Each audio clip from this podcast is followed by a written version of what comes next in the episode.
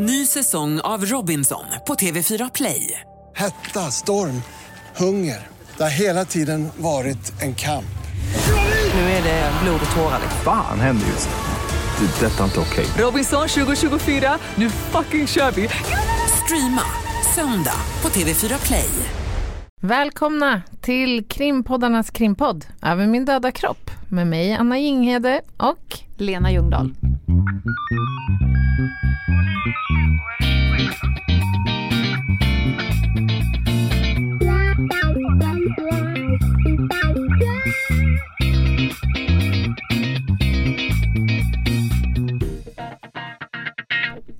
Ja, Lena. Det är första avsnittet, säsong Ja. två.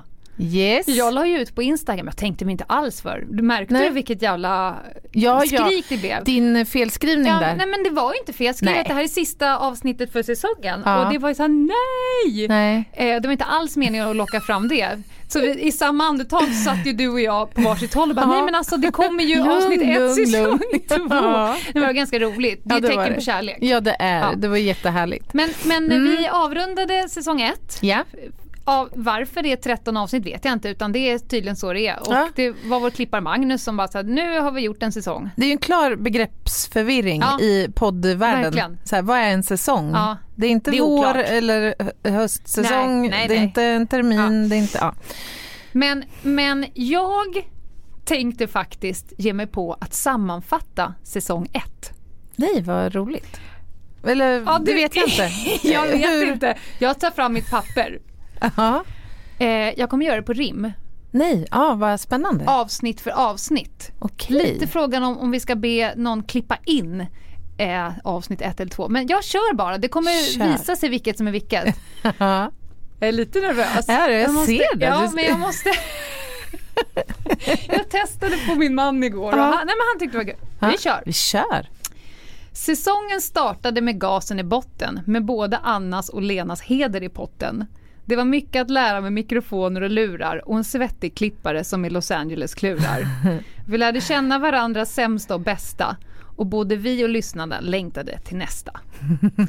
Det var ormen som försvann och ledde till letande lite grann. Vi pratar kidnappning, försvinnande och kroppar som tas upp medan Anna undrade om ett yttre befäl var en mupp. Benet i gropen var 1,40 långt och om det skulle få in i en människokropp hade det blivit jävligt trångt. Vissa tycker att knark är bajs, men Anna berättar om närheten till bajs. Lena rullar in en tös i en matta med ränder och ont- odontologen od- ondgjorde sig över ofräscha tänder. Det uppdagades att haschtomten nog är klimatkompenserad då odlingen i farmors garderob är närproducerad. Vi diskuterade smuggelligan, smuggelligans sjuka ovett och vem som är ansvarig för hundens rövbett. Lena filosoferade över tidelag och andra idiotheter medan Anna var på bettet och fann en taxameter.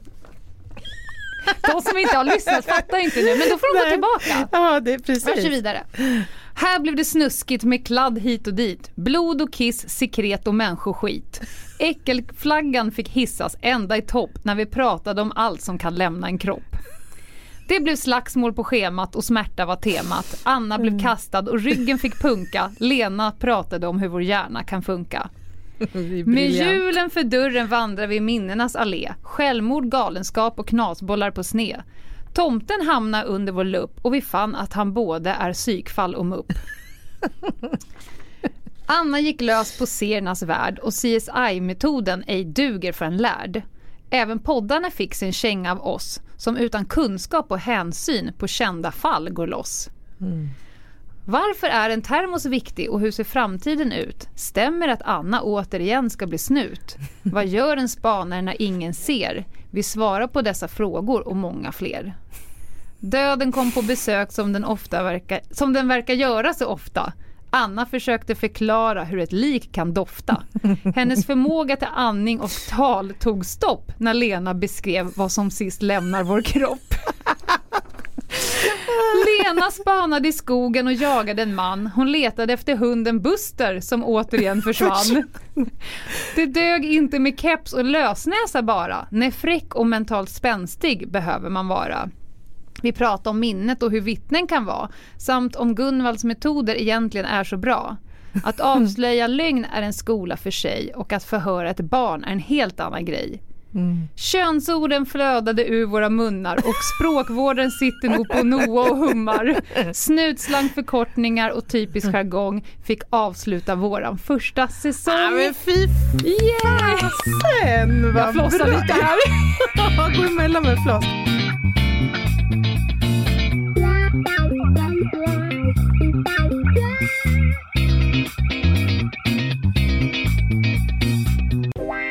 Men vi var ju gäster i podden Alltid velat veta med Ja. Fritte Fritzson. Och där hade han ju tema Alltid velat veta om brottsutredning. Det är ett ganska brett ämne. Ja, det låter sig liksom inte avhandlas på en Nej, timme. vi flög ju över. Ja, och det, var gjorde vi med bravur. Ska Ja, det säga. jag. Det blir intressant att se vad han har fått för reaktioner. Mm. Men jag tänkte faktiskt, eftersom det var jag som valde dagens ämne, Mm. att vi skulle gå kanske lite, lite djupare Mm. i en brottsutredning. För vi sa ju det att den här podden är ömsom roligt, ömsom anekdoter men också en del fakta. Mm. Man ska lära sig något. Så att jag tänkte att vi ägnar oss lite åt brottsutredning idag. Ja, Från A till Ö. Yes. Eh, och vissa delar kommer få ett eget avsnitt för att Mm. det är för mycket. Eh, om vi ska börja med vad är egentligen polisens uppdrag? Mm. Och då är ju det väldigt generellt men att minska brottslighet och öka trygghet. ja. ja men Har du gjort ju. det i din karriär? Eh, ja, det vill jag väl påstå. Inte jag ensam utan eh, polisarbete är ju som vi har pratat om tidigare ett eh, lagarbete. Så att en enskild insats kommer nog inte göra någon, ja i och för sig det kan Jo nog då. bidra till ökad trygghet för den enskilde såklart. Men jag menar tillsammans så kan man ju påverka det här i ganska stor utsträckning om vi gör det vi ska och Ja. det vi är ålagda att göra och inte så mycket annat. Mm. Och en, en stor del av brottsutredning är ju det som kallas för förundersökning. Mm. När jag var polis och ungefär, jag kommer inte ihåg vilket år det var, men eh, jag var på Rejvkommissionen. Då fick jag ju gå förundersökningsledarutbildning. Mm. Och det gör man ju för att bli behörig FU-ledare. Ja. Att få inleda förundersökning och att leda förundersökning. Mm. Eh, det får inte vem som helst göra. Nej. Eh, och vad är då en förundersökning? Eh, jag tittade lite historiskt. Mm. Historiskt sett så, så var det en förundersökning är liksom en undersökning som sker innan det går till domstol. Ja, en förundersökning. Ja, mm. Historiskt sett så var ju hela utredningen i domstol. Mhm. Alltså den började med domstolen. Så att där, Mhm. det var, gjordes ingenting innan. Eh, Det är inte jätterättssäkert. Nej. Man har inte chans att förbereda sig och din kriminaltekniska eh, skola blir ju lite tilltufsad Ja, då. det blir den ju. Får jag fråga, hur långt tillbaka är vi? Ja, men vi är långt tillbaka. Ja. Men, men så som lagboken och så som förundersökningen och det är uppstyrt nu. Ja. Eh, eh, 1942 antogs rättegångsbalken. Eh, och förundersökning fick därmed ett eget kapitel och det är kapitel 23 i Mm, rättegångsbalken. det. Det. är inga hemligheter utan det är Nej, bara nej. in och läs. In och läs på. Eh, och, och när man, ni har säkert läst i tidningar, ja men förundersökning är inledd på mord eller förundersökning är inledd. Och det här med att inleda eh, förundersökningen och syftet med det. Mm. Själva syftet är att utreda vem som skäligen kan misstänkas för ett brott Mm. Och om det finns tillräckliga skäl för åtal. Ja, tillräckliga bevis eller skäl. Och ett tredje syfte med förundersökningen det är att bereda målet så att en huvudhandling kan ske på ett rimligt sätt. Mm. Precis. Och där har jag eh, en, en, en anekdot eller en tanke. Jag var med i ett större ärende som skulle dras i rätten. Mm. Alltså åklagarens utmaning att göra en förundersökning, ett helt förundersökningsprotokoll, det kan ju vara tusentals ja, ja. sidor. Visst. Att göra det, att göra framställan rimlig Ja. Mm. i rätten. Och då kommer det människor som, jag vet ingenting. Nej. Jag har inte varit med från början, jag vet inte var det kommer ifrån. Men när ni bereder så ska jag förstå vad det är som Ja. har hänt. Och då pratar vi om ett gäng nämndemän i tingsrätten. Ja. Har du några erfarenheter av dem? Nej, egentligen inte Nej, faktiskt. Jag kan ju tycka Mm. att det är lite sisådär på Mm. tingsrättsnivå. Mm. Eh, de kan ju typ falla i sömn. Ja, jag tänkte, det var det som, som slog mig Ja. när du frågade om jag har någon erfarenhet. För det har ju hänt Ja, faktiskt. sitter och slaggar. Ja, att man, och det är ju inte Rättssäkert. Acceptabelt Nej. alltså. Det är inte okej. Och, och jag vet i något mål, då var det en som svimmade för att det var så ja, men otäcka liksom, eller laddade beskrivningar av Oj. en, eh, ja, en, en gärningsbeskrivning som var så, uppfattades väl så pass otäck. Oj. Eller, ja, så att eh, nämner männen. svimmade av. Ja, Ja. precis, man fick tillkalla ambulans och det blev väldigt Ja, dramatiskt. Det är en utmaning Det kan man ju inte rå för, Nej, ska vi understryka. Men Ja. somna Ja. kan man faktiskt Ja. styra. Sömnen. Och Mm. de, i tingsrätten så är ju inte de juridiskt eh, tillsatta. Man säger. nej, nej, men exakt. Nej. Så det är ju, man kan säga vem som helst. Det kan vara vem som Ja. helst ja. Eh, ja men det är liksom hu- huvudsyftena med en förundersökning. Mm. Och när inleds en förundersökning? Ja, det är när, när det finns anledning att anta att ett brott har begåtts. Mm. Som, led, som är under allmänt åtal. Mm. Eh, så jag tänkte att vi skulle prata lite om, om förundersökningen. Ja. Eh, men det finns ett gäng principer Mm. som är eh, grunden i en Mm. förundersökning och som är liksom en hygienfaktor för en rättsstat. Mm. Eh, nu ska jag ställa en fråga till dig. Vet du vad det här betyder? Nullum crimen nulla poena sire lege. Jag vet inte ens om jag sa rätt. Är det det här inget straff utan lag? Ja, bra! Grunden för legalitetsprincipen. Mm. Inget brott, inget straff utan lag. Mm. Det vill säga, det du gör, din gärning, det kan du inte straffas för om inte det du har gjort uppfyller rekvisiten i något av brotten som Precis. står i vår lagbok. Och det här är intressant och Mm. det här tror jag är något som många eh, tycker är konstigt. Eller Mm. så här, man kan tycka att vissa handlingar och ageranden absolut borde vara straffbara. Mm. Men faktum är att de är inte det om det inte finns uttryckligen i lag beskrivet. Och att kraven eller rekvisiten som du säger är uppfyllda. Förutsättningarna. Förutsättningarna, ja. Ja, och Ehm. det kan jag förstå. Jag kan förstå för när man får, kanske följer ett, ett känt medialt fall. När, Mm. man, när man tycker att man har mycket ingångsvärden Mm. och sen så får man läsa sen att personen är friad. Mm. Och man blir fly förbannad. Hur, hur i helvete går det till? Mm. Och då folk börjar skrika systemkollaps. Ja. Och, och, eh, fruktansvärt för de anhöriga, Mm. fruktansvärt för offer, målsägare Mm. och så vidare. Men själva straffrätten är ju så att varje brott har ett gäng med rekvisit, ett par förutsättningar som ska vara uppfyllda för att det ska kunna bli det brottet. Mm. Och faller ett av dem, eller fler, Mm. då kan det inte bli det. Nej. Men det är inte sagt att människan har gjort, inte gjort det här hemska, vidriga, eh, kriminella.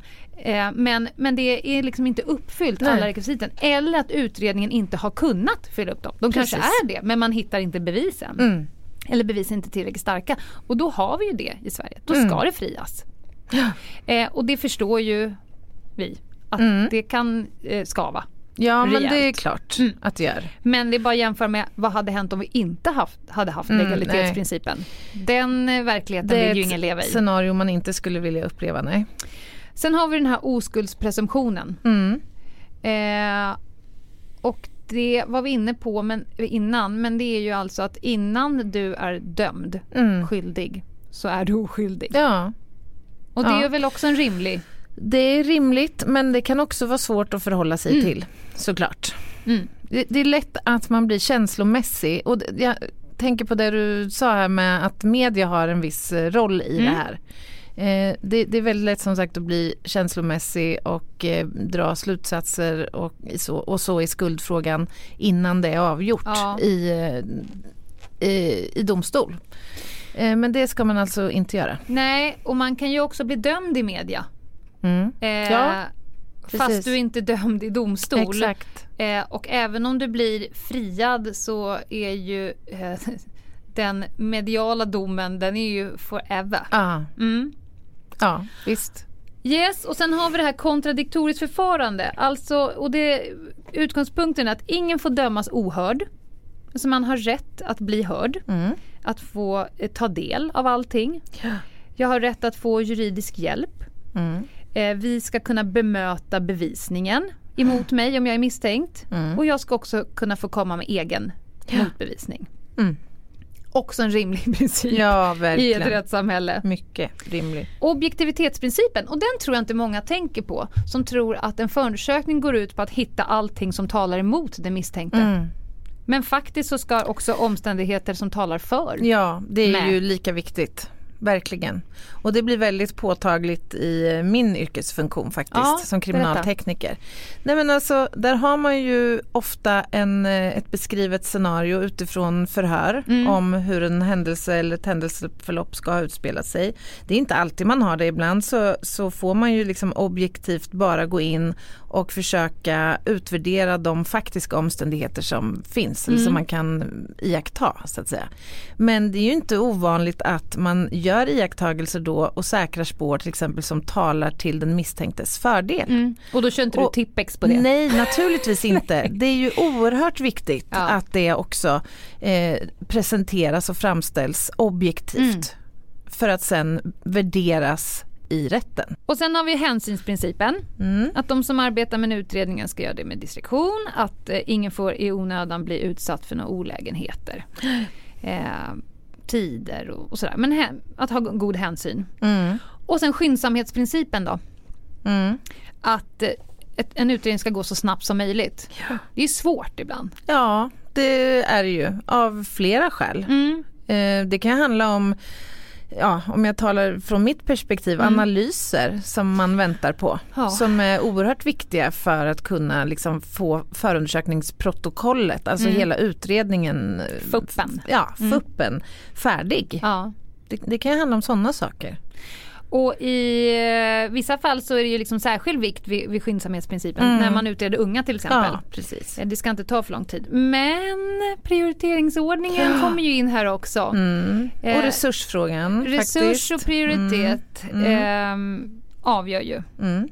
Ja men det är i alla fall grundläggande eh, principer Mm. som, som styr hur en förundersökning ska bedrivas. Och de här principerna ska vi ju vara oerhört stolta och tacksamma för. Och rädda om. Och rädda om, Mm. precis. För det är inte så att de finns i alla delar av världen. Nej.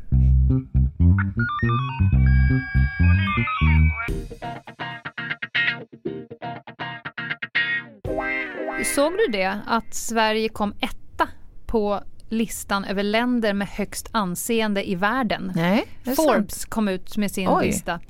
Eh, Sett till vad? Reputation alltså, value, alltså Aha. korruption, Ja. etik, moral, Ja. ekonomisk stabilitet och så vidare. Mm. Sverige etta. Sen Ja, tror jag det var Schweiz och sen otroligt. kom typ Finland och så vidare. Mm. Det är ganska roligt att trycka upp den listan i ansiktet på folk som står och skriker systemkollaps Ja. och att allting är helvete. Ja, Och vi är också etta i världen. Men sen tror jag så här historiskt så har ju Sverige också legat i framkant i jämställdhetsfrågan, i barnrättsfrågan, Mm. vi var först i världen. Ja, men alltså, Ja. Det här med föräldrabalken som Ja. vi fick 79 och ratificera barnkonventionen och allt Mm. det här.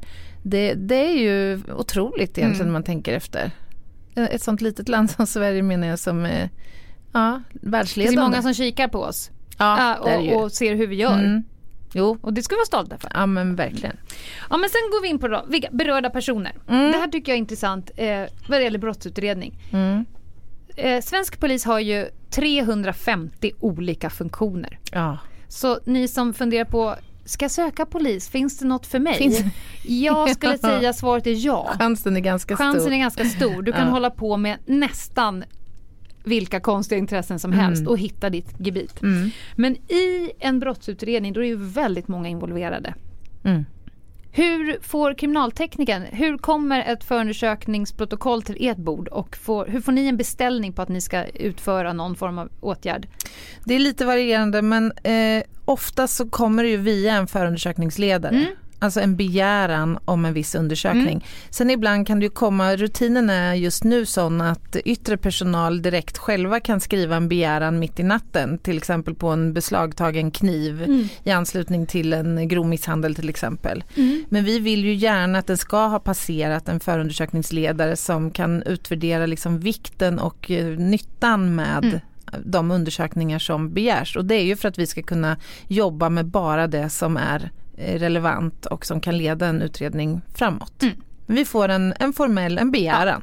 Det är inte Mm. ni som går in i en brottsutredning och säger här ska vi in Nej. och grotta. Nej, Nej. det är det inte. Nej, och för att leda ut det här, för ibland det, det finns ju en förundersökningsledare. Jag brukar säga att här, en förundersökning det är som en, en, en båt på ett hav. Den behöver en kapten. Det, Ja. Och det finns bara en. Det måste finnas en. Rent juridiskt så måste det finnas en förundersökningsledare. Det finns ingen un, u, eh, sån här förundersökning som flyter omkring själv på havet. Nej. Utan det behöver vara en. Och sen så kan det, eh, kaptenen kan ibland vara polis. Ibland åklagare. Ja. Och det, så står det då i, i våra lagtexter, Ja. styrande dokument. Eh, och då finns det lite förutsättningar för att inleda FU. Då sa jag det här att anledning att anta Mm. och att brott har begåtts som är under allmänt åtal. Mm. Och sen finns det de här formella förutsättningarna. Eh, och då är frågan, när är det polis och när är det åklagare? Mm. För ibland kan du då få en begäran från en polisiär förundersökningsledare ja. och ibland kan begäran komma från, Från en en, åklagare. åklagare. Mm. Och vad är det som avgör om det är polis eller åklagare som är chef, kapten? Det här är ju inte alltid självklart. Nej. Liksom vad som avgör, inte ens för oss som jobbar Nej. i den här verksamheten. Men det handlar ju om bland annat beskaffenheten på, Ja, på brottet. Eh, så att eh, brott med enklare beskaffenhet eh, efterleds av polisiär Ja. förundersökningsledare och övriga av åklagare. Ja. Det är ju en grund. Ja. Och sen är det ju det här med vissa, vissa brott som alltid ska direkt eh, åklagarledas. Mm.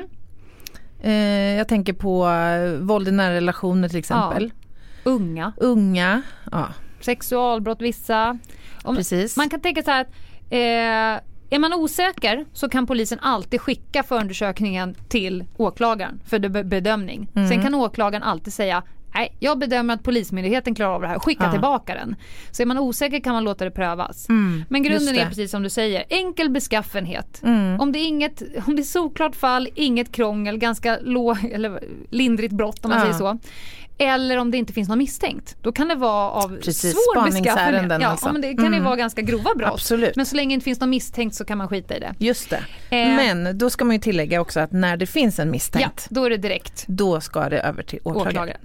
Mm. Eh, och så fort det är särskilda skäl, någonting krångel, då är det åklagaren. Och Mm. Just sen kan det. åklagaren själv bestämma myndigheten om den ska tillbaka till polisen. Mm. Eh, och även om det är en åklagarledd förundersökning så är polisen den utredande. Så då snackar Mm. vi teamwork. Ja. Alla ärenden som jag har hållit på med sista åren eh, när jag jobbade med grova brott så Mm. var det en åklagare som var förundersökningsledare och så var det en polisiär utredningschef Mm. som hela tiden satt i möten, vad ska göras och så vidare och som styrde resten av utredningsgänget. Ja. Så det var den polisiära utredaren som mycket jobbade med, med, till, med oss spanare till exempel. Mm. Nu ska vi göra det här, vi behöver täcka upp det här. Vidare. Mm. Sen finns det en massa andra berörda personer. Vi kan ju ha vittnen. Mm. Eh, och att höra ett vittne, det är ju alla som har gjort en iakttagelse som kan ha betydelse för utredningen. Mm. Ja. Och det är inte bara ögonen, utan det kan vara lukter, det kan Ja, vara hörs. Det behöver hörsel. inte vara att du har sett själva brottet, men Nej. du kan ha gjort en iakttagelse någon runt om som kan ha betydelse för utredningen. ja, Även barn absolut. kan vara vittnen. Mm. Och de är, kan ju ofta vara väldigt värdefulla Ja. vittnen. Faktiskt. Jag tror att man kanske ibland underskattar barn som vittnen. Ja. Faktiskt. Men jag menar händelser i en bostad till exempel där det finns barn. Mm. Barn absorberar Ja. ju allt i princip. Mm. Och kan vara kronvittnen till ganska allvarliga faktiskt brott många gånger. Och det pratade vi ju om i eh, Ja. avsnittet om vittnen Eh, och förhörsmetoder va? Vittnespsykologiavsnittet Ja, ja. jag fick en, för då hade jag ju pratat med Nina. Jag fick en liten rättelse som jag skulle vilja Ja. dra här. Eh, som eh, vi pratade om där gällande barnahus. Jag sa ju att man kunde åka och hämta barn på förskolan Ja. för att de skulle bli Förhörda. förhörda eh, och utan att hinna bli påverkade. Hon ville notera, förstärka, att det är liksom inte polisen det kommer inte in två Nej. Nej, poliser nej. i uniform till förskolan. Utan det kan vara advokaten, alltså Mm. målsägande beträde eller särskild företrädare för barn. Mm. Eh, och sen så en pedagog från förskolan som känner sig trygg med. Så ifall det är någon som fick ont i magen att ska komma in liksom kling och Ja, klang nej, och rycka nej. upp eh, Själva metoden är bra för att de inte ska påverka men, men de har tänkt till så att det sker Mm. Ja. under de allra mest ordnade Och det formerna. där sker ju, det är inget som sker bara så här plötsligt Nej. Mm. utan man planerar ju verkligen för en sån hämtning. Ja. eh, och vittnen då, de har ju inget sanningstvång om, de, om det inte är i rätten. Nej, precis. I rätten så vittnar ju vittnena Under under ed, ed. ja. Mm. Eh, li, men precis som du och jag gjorde. Eh, misstänkta och målsägande gör det inte. Nej. De Precis. får ljuga. I, De får ljuga Ja. fritt. eh, Du, jag tänkte bara, kan vi hoppa tillbaka till, du nämnde det här med allmänt åtal. Och jag tänker att det är ett begrepp som kanske Ja. inte är känt för, för alla. Ska vi försöka utveckla det lite? Ja, när en förundersökningsledare ska inleda eh, en förundersökning då, då, om det är ett brott som har begåtts, Mm. förövats.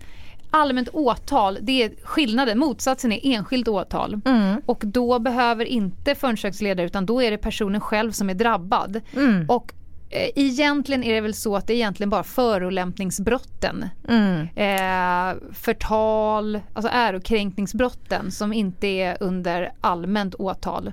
Precis. I princip alla brott är ju det. Där är det Ja. liksom påkallat ur allmän synpunkt att det här brottet ska eh, göras en förundersökning om.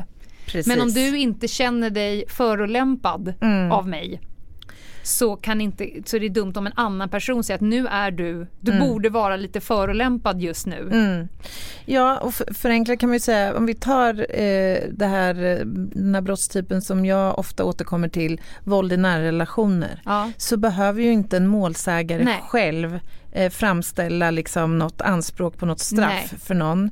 Eh, med andra ord, behöver inte vilja anmäla och fullfölja i en Kan till och med utredning. vägra. Kan till och med vägra. Mm. Men eftersom det är ett brott som lyder under allmänt Ja. åtal så kan polisen i alla fall undersöka Mm. och åklagaren kan väcka åtal. Bra.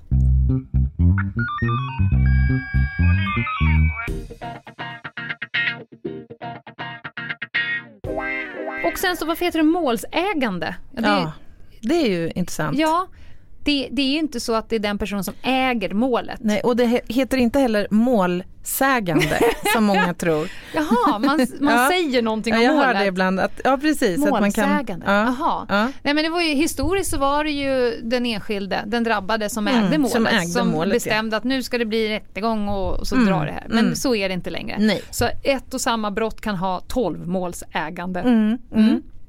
Eh, och sen så har vi ju då såklart de misstänkta och försvarare och målsägandebiträde. Men vet du vad Anna? Jag tror att vi behöver egna avsnitt för det här. ja, vi kanske skulle köra ett äh, rättegångsavsnitt. Ja, vi kör ett rättegångsavsnitt. Mm. Och sen så kanske till och med ett, ett eh, försvarare och åklagaravsnitt. Ja, Det ja, men- finns så himla mycket roligt att säga om det. Dynamiken däremellan Ja. och samarbetet. Ja, men det är spännande. Vad har vi mer? Men sen har vi ju de här olika beviskraven. Mm. Vi har ju fri bevisprövning i Mm. Sverige. Vad betyder det? Ja, det betyder att man får egentligen framlägga vad som helst som bevis. Mm. Eh, och att det värderas. Ja, till skillnad enkelt. från andra länder. Ja, precis. Det finns väl ett par olika serier där man har sett i rättegången att de har listat ut att det här beviset har ni kommit fram till. Ja. Eh, ni har gjort en husrannsakan som ni inte får och det Ja. ni hittade där får de helt enkelt bara lämna därhen. Mm. De säger stryk det, stryk det, det får inte vara med. I Sverige har vi fri bevisprövning. Det vill säga vi kommer beakta det du tar fram med bevis Mm. hur ni än har kommit fram till Mm. det här beviset. Och sen finns det då lite olika beviskrav. Och här är ju begreppsförvirring å det grövsta. Och det ser jag nästan varje dag i nyheter. Mm. Alltså det här med sannolika skäl och skäligen Ja, misstänkt. Det är sagolika skäl. Sagolika. Han är häktad på sagolika skäl. Ja. Det skulle man ju vilja bli. Ja. Eh, men, eh, det högsta som vi använder oss av, det finns högre. Mm. Eh, men det högsta som vi använder oss av enligt, i, liksom, i svenska juridiken det är det här ställt utom rimligt tvivel. Mm. Och där handlar ju alltså om misstankegrader kan man säga. Och det används ju i rätten. Det är då svensk domstol kan säga att du är skyldig. Det här är bevisat och det kommer bli en dom. Då är bevisgraden så pass hög att det är ställt utom rimligt tvivel. Mm. Under det så har vi tillräckliga skäl. Och Yes. det är det som åklagarna använder sig eh, av för att kunna väcka åtal. Ja. Det ska finnas tillräckliga skäl för åtal. För åtal ja. Mm. Jag, jag kan tro mig få en fällande dom på detta. Mm. Eh, det är inte taget i luften helt enkelt. Precis. Under det har vi sannolika skäl. Mm. Och det används när det kommer till häktning. Mm. Eh, häktad på sannolika skäl. Det är liksom den starkare misstankegraden eh, mot person. Mm. Skäligen misstänkt, det är då lite lägre Mm. misstanke mot person. Och den har ju vi som poliser jobbat väldigt mycket med. Ja. Och det beror ju på att den misstankegraden öppnar ju upp verktygslådan Ja. förenklat sagt. Och då menar jag att man får loss möjligheten att tillämpa tvångsmedel. Ja. Den får oss att börja veva i rättegångsbalkens 24 till 28 kapitel. För där har vi alla straffprocessuella tvångsmedel. De hemliga tvångsmedel som vi pratat om. Det är då vi får göra kroppsbesiktning på en person, kroppsvisitation, vi får göra husrannsakan hemma hos människor. Eh, om de är skäligen misstänkta för ett brott. Ja. Mm. Det är inte godtyckligt. Nej. Så jag kan inte, det känns som att jag vill eh, muddra dig. Mm. Det känns som att jag ska husa. Nej, du måste vara skäligen misstänkt. Just du Mm. måste vara misstänkt just nu för just det här brottet. Annars går det inte. Och här tar jag fram mitt jättelånga pekfinger när jag föreläser på polisutbildningen. Syftet Och även nu vill jag Även nu understryka. så viftar jag med det. Det är inte godtyckligt, du kan inte åberopa något som har hänt historiskt. Det här. Nej. Kalle, Kalle Kofot, det är ju en, en löskerman. Mm. Han gör vi husrannsakan hos varje gång han stoppar ut pipen utanför eh, dörren. Mm. Kommer icke på fråga. Nej. Då blir det, då blir det sträng ögat Mm. från, eh, och jag skulle säga förundersökningsledaren är ju den som svettas här nu. För du kan inte hålla på och begå massa lagvidriga saker. Mm. Nej, det går inte. Det går icke. Det går icke. Sen har vi kan misstänkas Mm. som är liksom den, den lägsta graden man kan använda mot person och då egentligen så kan man hålla kvar någon sex extra timmar på den. Det är inte så mycket mer som Mm. Nej. öppnas, det är inga andra tvångsmedel. Och sen har vi anledning att anta som Mm. är det lägsta och det är ju gränsen för att få inleda en förundersökning. Ja. Nu tänker jag att våra lyssnare typ har stannat i steget för det är så himla faktatungt ja, nu. det är ju det, men det är svårt att belysa det här på ett annat sätt. Tänk er som en trappstege med olika saker som måste vara uppfyllda för att man ska kunna begå inskränkningar i människors eh, friheter och rättigheter. Mm. Hade det inte funnits här kravlistan då hade det blivit väldigt godtyckligt och det är ett samhälle som vi inte ska Verkligen. leva i. Precis. Och- Vem bestämmer då om någon är skäligen misstänkt? Ja, det är ju polismannen som står där på plats. Och Mm. Men vad det är inte krävs då? lätt. Ja, man kan säga så här att för att du ska vara skäligen misstänkt, eh, ibland börjar det drabblas med så procentsatser, det vill Ja, säga håll det- er borta mm. från den. Eh, jag brukar dra exemplet att om du kan övertyga din moster Karin Mm. om, om du bara målar upp de konkreta omständigheterna som den här situationen uppvisar och moster Karin säger så här, ja, nej men det låter väl rimligt att den här personen har gjort det. Mm. Utifrån de här omständigheterna som är konkreta Mm. och har en, en inte alltför ringa styrka så, så tycker moster Karin att det låter ju rimligt som du säger. Mm. Det ligger ju Mm. ganska mycket i som talar för att det är på det här sättet. Någonstans där. Nyckelordet är ju, det måste ju finnas någon konkret Ja. omständighet. Det får inte vara subjektivt, Nej. det får inte vara en magkänsla. Men om du kan påpeka att det här händer på platsen eller Mm. det här har hänt, så här såg det ut när vi kom in och man kan liksom Mm. kärna ner det till några konkreta omständigheter. Någonstans där. Men det finns ingen, JO har ju försökt Mm. Ja. liksom ringa in det här, vad är det som är skälig misstanke egentligen? Eh, det är inte en, en hård och rak linje. Nej, och man ska ju också säga att det är ju en skala som man kan dels gå upp i Ja, men också backa Mm. hem i, Ja. eller backa ner i, Ja. eller vad säger man? Ja, backa hem. backa hem. Mm. Ja. Ja, och Mm. det är ju en, eh, en bedömningssport av Mm. rang. Mm. Men om du som polis kan eh, visa på de konkreta omständigheterna där du tog ditt beslut Mm. och kan förklara det i text. Motivera det. Motivera Mm. så ligger du bra till. Mm. Mm. Det här, ah, nej men det kändes rätt, de brukar begå brott. Mm. Nej, det kommer Nej. icke duga. Det gör det icke. Det gör det icke.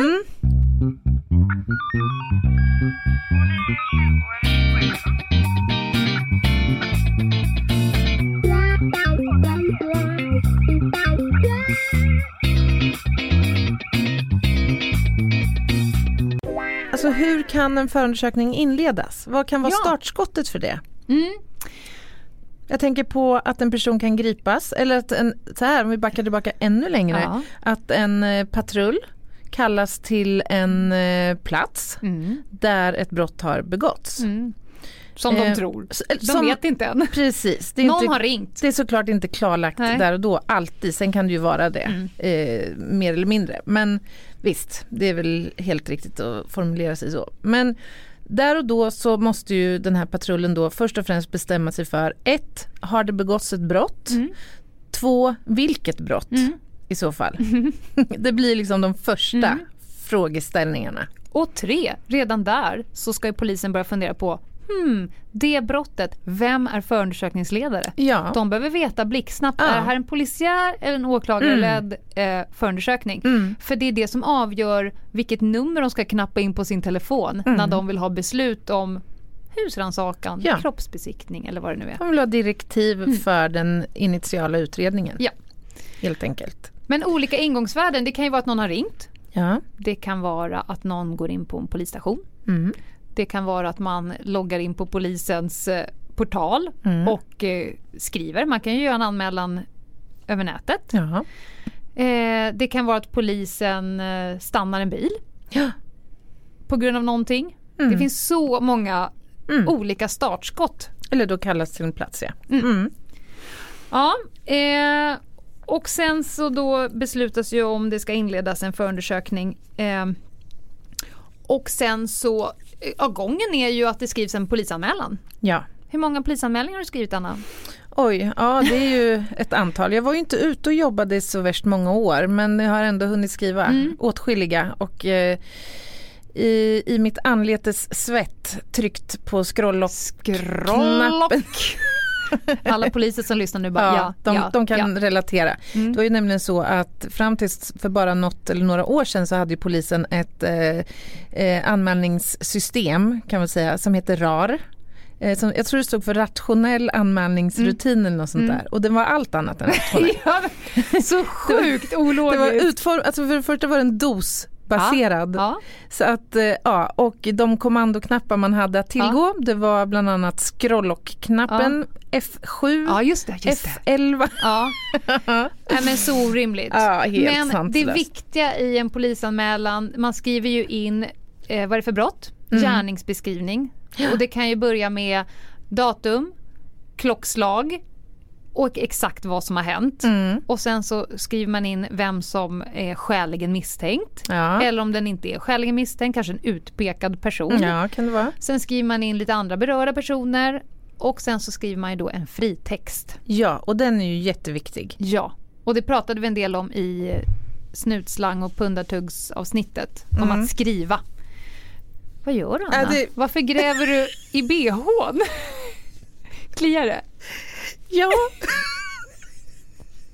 Förlåt, kan du, inte- varför kan inte vissa saker bara få passera? Men det lät ju så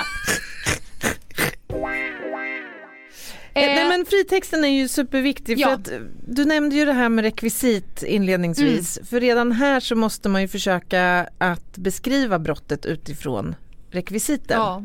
och om de är uppfyllda.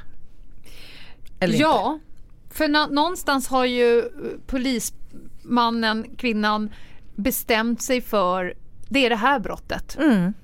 Och det är inte alltid solklart ska jag Nej, säga. verkligen Herregud, inte. man har stått där. Många jag har stått med min det- kollega, du vet det har spillts ut något, inte vet jag, någon olja på en parkeringsplats. Man bara så här, fan är du vass på miljöbrott? Ja, precis. Du vet, man åker in till station, bara bläddrar den här blåa tegelstenen och Ja. bara, jag vet det fan men alltså, alltså, vad är, det- är det det, för kan- rekvisit som ska vara uppfyllda? Nej, och ibland kan det vara så att man är ute i miljöbalken, det kan vara miljöbrott som du säger, men kan det också vara framkallande av fara? Kan det vara nedskräpning? Kan det vara, alltså Mm. Ja. det, man kan vara i så många lagrum Ja. och eh, nosa runt Ja. liksom, innan man bestämmer sig och inte sällan får man ju ringa då till en Ja. jourhavande förundersökningsledare och Ja. Ha en dialog kring Ja. det här. Vad ska, vi, vad ska vi ange för brott i anmälan? Jag, ska, jag skulle vilja nämna det här begreppet fara i dröjsmål. Mm. Eh, för som jag nämnde så har ju den här båten en kapten Ja. eh, som är en förundersökningsledare. Mm. Ibland kan det vara så att man inte har tid att inhämta besluten. Alltså att jag känner att jag precis just nu behöver vidta en åtgärd som kräver beslut av behörig förundersökningsledare. Vad skulle det kunna vara för åtgärd? Det skulle kunna vara en kroppsvisitation.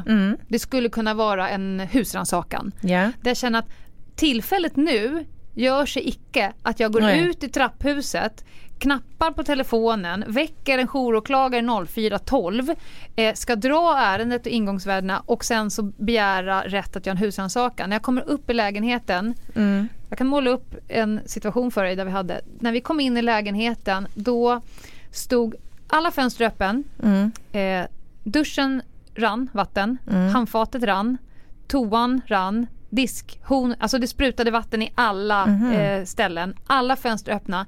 Och på golvet låg en man med händerna på huvudet och tugga på ett simkort. Okej.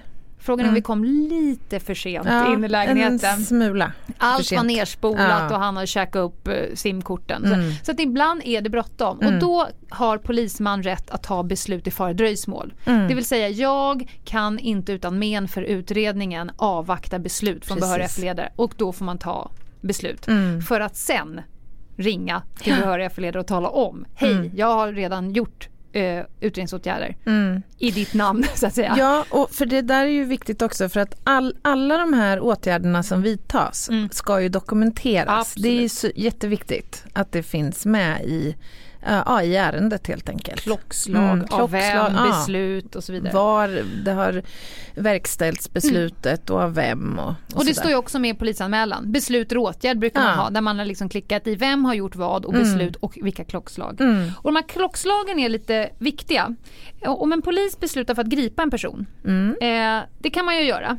Eh, och det får man göra om det finns eh, skäl att anhålla. Mm. Eh, då griper polisen, åklagare griper inga människor, rätten griper inga människor. Eh, och sen så håller man då skyndsamt ett så kallat 24-8 förhör. Mm. Eh, och sen ska man ju prata med åklagaren eh, eh, direkt och berätta vad som framkom och sen så kommer åklagaren besluta om den här personen ska anhållas Mm. eller omedelbart försättas på fri fot. Mm. Kan fortfarande vara misstänkt för brottet. Ja, ja. Men behöver vi hålla personen i, i Förvar. I förvar. Mm. Och varför? Då finns det tre som vi kallar för häktningsskäl. Mm. Det finns tre anledningar till varför du inte får vara ute och vifta runt fritt på Mm. stan i väntan på att förundersökningen pågår. Och vad, Mm. har det, vilka tre är de då Anna? Ja, det är att man kan eh, undanröja bevis till Mm. exempel. Det vi kallar för kollusionsvara. Ja, inte kollisionsfara. Det är inte risk att du krockar. Nej. Kollusion. Kollisionsfara. ja. Eh, det kan också vara så att du flyr, mm. Flyktfara. flyktfara. Och det kan också vara så att du återfaller i brottslighet. Recidivfara. Och sen så ska åklagaren eh, gå till domstol, pröva häktning. Mm. Senast klockan 12 tredje dagen. Ja, Det, är därför låter- klockslag är ju viktiga när det kommer till det här. viktigt. Ja. Och det här tycker jag alltid, det låter ju som något hämtat från Bibeln Ja. något. På den tredje dagen skall häktning- Sk- Skola, Ja. häktning. Men det är ju också för personen, du ska inte kunna sitta anhållen hur länge som Nej. helst utan det skall in i domstol och prövas om det är rätt att du ska Det vara inlåst och bli då häktad. Ja. Och om domstolen säger nej, inga häktningsskäl föreligger, då blir du omedelbart. Försatt på fri fot. Yes. Men, och det här är ju också en sån här sak som jag tror råder viss eh, förvirring kring. Att det kan ju vara så att man varken anhålls eller behöver sitta häktad men en- ändå fortsatt är misstänkt för ett brott. Mm. Eh, så det är liksom inte synonymt Nej. på något sätt att, ja, att sitta bakom lås och bom då är du misstänkt Nej. och får du gå hem så är du inte Nej. det. Utan utredningen kan ju drivas Ja. fortfarande. Och det är många gånger polisen kommer till plats, eh, tar upp en anmälan, du är misstänkt och sen är det tack och adjöss. Ja, Som kommer inte gripas överhuvudtaget. Nej. För det föreligger inga gripande skäl eller häktningsskäl. precis. Det vill säga du är misstänkt och kanske också kommer att dömas för brottet. Mm. Men du får vara ute och, och du får jobba och hämta på, på förskolan och Ja. alltihopa tills vidare. Exakt. Mm. Sen kan ju en var gripa också. Ska vi säga någonting om det? Ja. Alltså att vem som helst får göra ett gripande. Och det är det som till exempel väktarna använder sig av. Ja, Envarsgripande. precis. Och då är ju, kravet ska ju vara att det är ett brott som har begåtts men också att fängelse kan följa Mm. av det brottet. Mm. Eh, Du kan inte kasta dig över någon på stan som slänger eh, glasspapper. Nej, Nej, det kan du inte göra. så. Nej, precis. Eh, och det kan ju vara för att förhindra då att den här personen ska fly he- helt enkelt. Och Eh, där är det ju viktigt att det skyndsamt Mm. lämnas över till polis för prövning. polisman, ja. du kan Ja. inte enbart gripa en person och ta hem personen. nej, Nej. precis. Och utsätta den för någon form av eh, förhör. Nej. Korsförhör i hemmet eller så. Ja. Det funkar inte. Nu tar vi det här en gång till. Ja. Hur kom du till platsen? Envar får ju också faktiskt gripa någon som är efterlyst för Mm. brott. Ska nämna.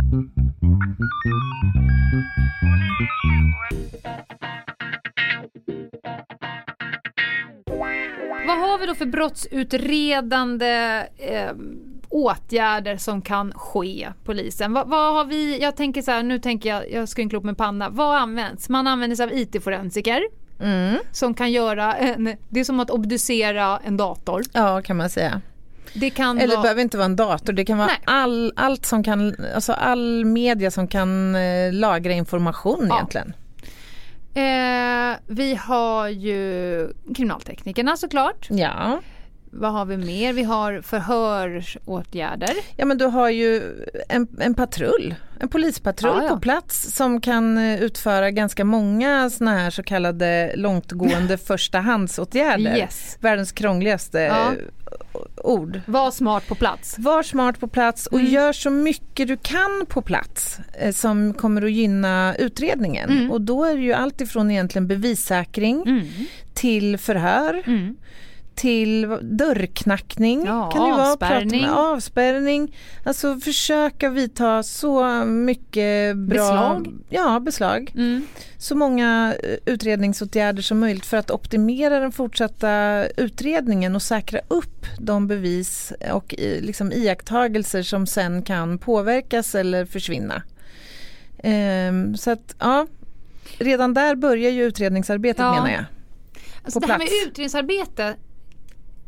Kommer du ihåg när du var aspirant? Ja, I början där. ja. Fick du gå in och hade så utredningsveckor? Eh, nej, det hade vi inte. Men däremot så eh, var jag inne, jag blev ju på chocken. Jag blev, På chocken? Ja, ja, men jag blev Frestande ju, grossess? Ja. Ja. Eh, nej men jag hade utrednings, eller ungdomsutredningar när jag var gravid. Så jag fick lite... Vad tyckte du om det?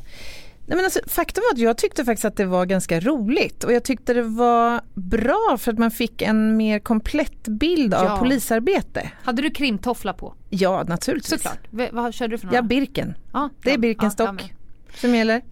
Nej men alltså för det här är ju, eh, och det tänkte jag på när jag var lärare på, på polisutbildningen. Eh, Mm. Eleverna såg ju inte fram emot utredningsveckorna. Nej, Det är så här, "Åh, ska in, de vill ju ut. De vill ju ut. Men alltså att sitta inne på utredning, det är ju så komplext. Det är mycket att lära Jävligt sig. intressant. Mm. Mycket att lära sig. Och eh, jag jobbade ett tag på en enhet där man jobbade ute Mm. 20 veckor. Mm. Och sen gick du in 10 Aha, veckor. Vad intressant. Man roterade det, alltså. Ja, dels för uthå- alltså man ska bli uthållig. Man Mm. orkar inte ehm, jobba ute. I, i liksom så, under så lång tid. Mm. Men, men eh, och dels för kompetenshöjning. Ja. För att när man fick gå in och utreda samma typ av ärenden som man höll på med på utsidan Mm. fick man en helt annan Ja. förståelse Visst. för komplexiteten, Mm. din egen roll. Att ha bråttom ute, att glömma Mm. ställa frågor Mm. gör att de på insidan får jaga personen för att du rent juridiskt ska underrättas om Mm. någonting och det, Mm. de kan inte liksom stänga fuppen förrän det är klart. Eh, Så att jag tänker så här, var inte rädd för att vara på utredningen. Nej. Det är kul, eh, det kanske inte är lika actionartat men det är ju mer ett Sherlock Holmes-arbete. Ja men det är det ju. Och omvänt, jag tänker i alla fall så är det ju så på lite mindre orter där man jobbar så kan man ju ha jättestor glädje av eh, personkännedom och sådär som du har fått på Ja. utsidan för utredningsarbetet. Du vet vad du ska eftersöka någon som ska höras och du vet hur olika grupperingar ser ut för du har träffat dem i uniform så att säga. Så att det, det är en win-win Ja. verkligen skulle jag säga. Jag kommer att tänka på, jag och en kollega till mig, vi hade en, en galen sommar. Vi var ganska ensamma på insidan en sommar och det var ett sånt rull i alla ärenden. Mm. Så utegänget, de vispade in ärenden i en sån hög Aha. att bara man gick fan och pudrade näsan så låg det 17 nya akter på bordet. Oj, man, vi hann inte med. Nej. Och för att orka med den här arbetsbördan Ja. så skapade vi, gud nu tänker jag om någon gamla chefer hör det här men ja, så skapade vi stölddansturné. Jaha. Vi gjorde ett system, det var här ju då, då hette det länskrim. Vi Ja. gjorde ett system hierarkiskt, vilka liksom, där che, länskrimschefen längst upp och sen så i fallande ordning ner med viktiga personer. Och sen gjorde vi ett poängsystem och stölddans var alltså om en av oss tog oss in på deras eh, arbetsrum, lyckades stå bakom dem och dansa. Uppehålla dem eller? Just i det här fallet var det som Jaha. Carlton. Ja, It's not unusual. Ser du dansen framför dig? I, I lönndom, stå bakom ryggen på dem och dansa och den andra var ju då tvungen att se. Väldigt roligt. Mm, Ja. Den andra var tvungen att se. Om man klarade det, Ja. behövde inte vara många sekunder, då fick man poäng. Om den som tittade avslöjade då fick den ju typ så här 100 minuspoäng. Så det var ju bara så att man konstatera. Och den ena, det var ju vissa som var ganska lätta. Så typ man skulle gå in till, jag kommer ihåg Eva, hon var eh, liksom administrativ Ja. Gå in och hon har så jävla koll. Så varje gång man du vet säger åh vilka fina blommor för oss. Man försökte ta sig in Smyga, bakom ba- hennes. ja, ja. Så hon bara, vad fan gör du bakom Ja, mig ja, Sally? ja, Jag kan- så ja. "Hej, hej, nej jag skulle bara plocka ett blad här från din blomma. Men Jag tänker att, att lyckas med det är ju en bedrift för att de flesta poliser har ju en... Ryggen fri. Exakt, det är ju extremt känsligt det Ja. här att ha någon i ryggen och det spelar ingen roll om det är en kollega. Nej, det är nej. känslan liksom Att ha av... någon bak. Ja, Ja. alltså du har jobbat upp den där Ja. Trygghets, eller vad ska man säga, säkerhetszonen Du, på något när sätt. du och din man går ut och käkar på en restaurang. Sätter du dig då automatiskt så att du, I ser, hörnet. så att du ser utgången Ja, och ja, alltid. Tycker han att det är jobbigt? Vill han Alltså det har där? inte varit ett problem, jag vet inte ens om han faktiskt har tänkt på det. Men jag, och jag är väl alltid först på något sätt. Jag ligger nog alltid lite Mm. ja, steg före. Du tar den platsen. Jag tar den platsen. Ja, men du det vill ha gäller... överblick. Ja, alltid. Jag hatar att sitta med ryggen mot en entré eller en dörröppning. Det gäller även på jobbet. Ja. Tycker inte om det att göra det där Lustigt. heller. Ja. Yrkesskada. Har du, ehm, har du varit med om någon utredning där din eh, Eh, kriminaltekniska, ditt kriminaltekniska fynd eller iakttagelse har varit avgörande för utgången där du bara kände i rätten så här, hade det inte varit för mitt scoop, mitt fynd så hade det här inte liksom gått att uppdaga. Kriminaltekniska undersökningar, det är ju, vi, vi jobbar ju ofta liksom i team och med ganska breda, med, med en bred utgångspunkt. Så det är sällan, skulle jag säga, som ett enstaka fynd kommer resultera i en fällande dom, även om det också förekommer. Eh, men däremot så har det ju hänt att eh, jag har kommit ut till brottsplatser där det är lite omtvistat om det här påstådda, brott, påstådda brottet verkligen har skett.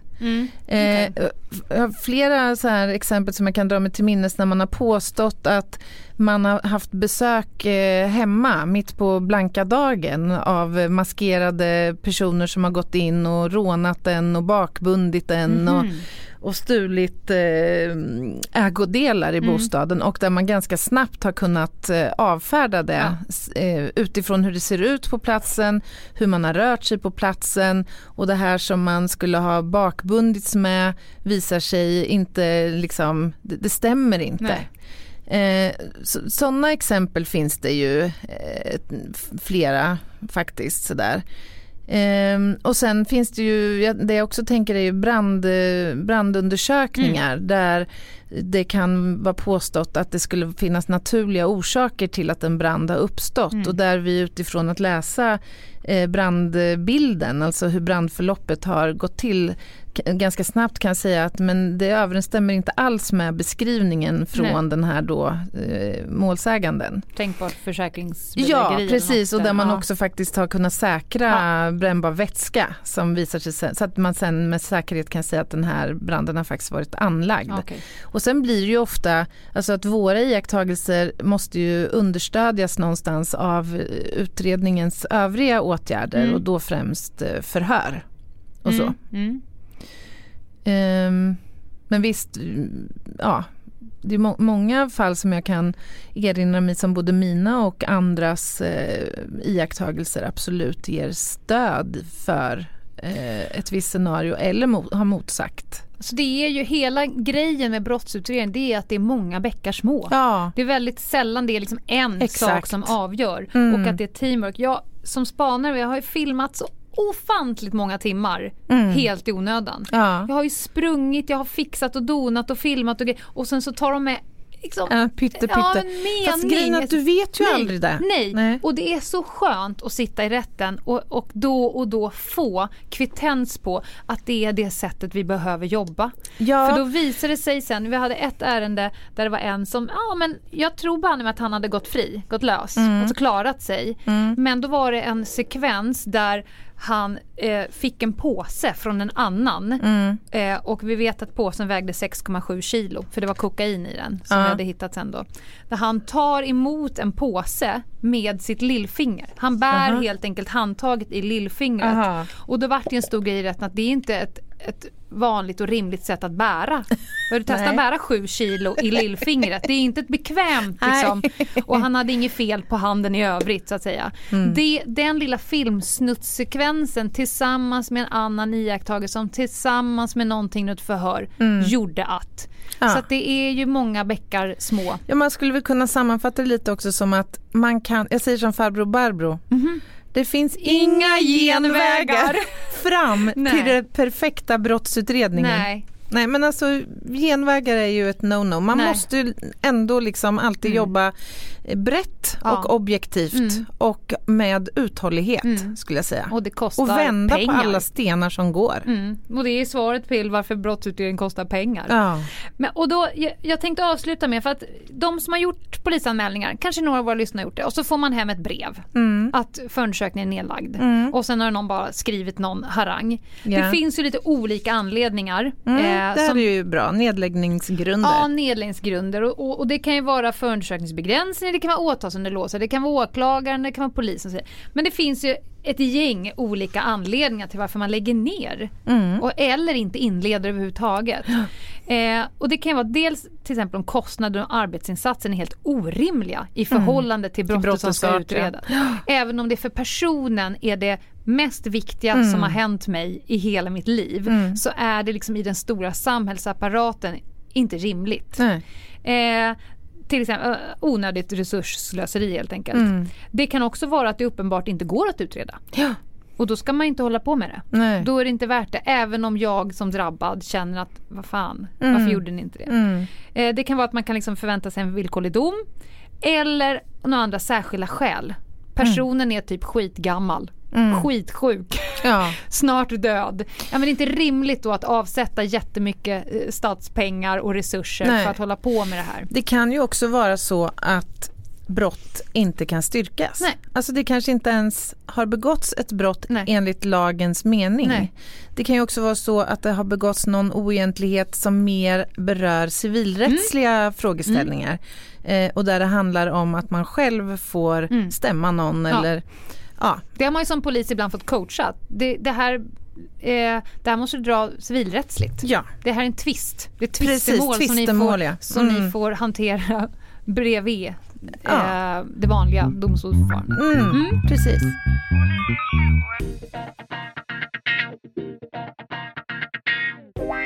Hörni, Bra, bra tugg. bra snack som du brukar säga. Ja, bra snack, bra tack. tack. eh, in på Instagram, Mm. Ljungdahl och Ginghede. Följ oss. Följ oss, ställ frågor, sprid ordet. Och så har vi en mejladress, Anna. Ja, Ljungdahl och Ginghede at gmail.com. Det går bra att skicka meddelanden på Insta också förstås. Eh, och i övrigt kan vi bara säga att vi ses och hörs om en vecka igen. Det hoppas vi, om Ja. inte himlen faller ner. Ja, man vet Ha det gött. Ha det gött. Hej, hej, hej, hej.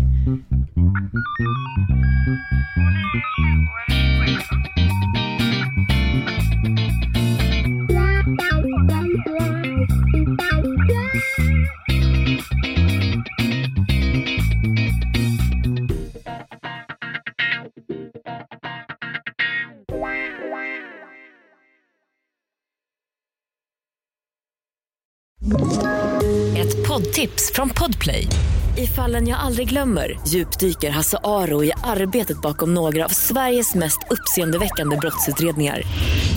Går vi in med hemlig telefonavlyssning och, och då upplever vi att vi får en total förändring av hans beteende. Vad är det som händer nu? Vem är det som läcker? Och så säger han att jag är kriminell, jag har varit kriminell i hela mitt liv men att mörda ett barn, där går min gräns. Nya säsongen av Fallen jag aldrig glömmer på Podplay.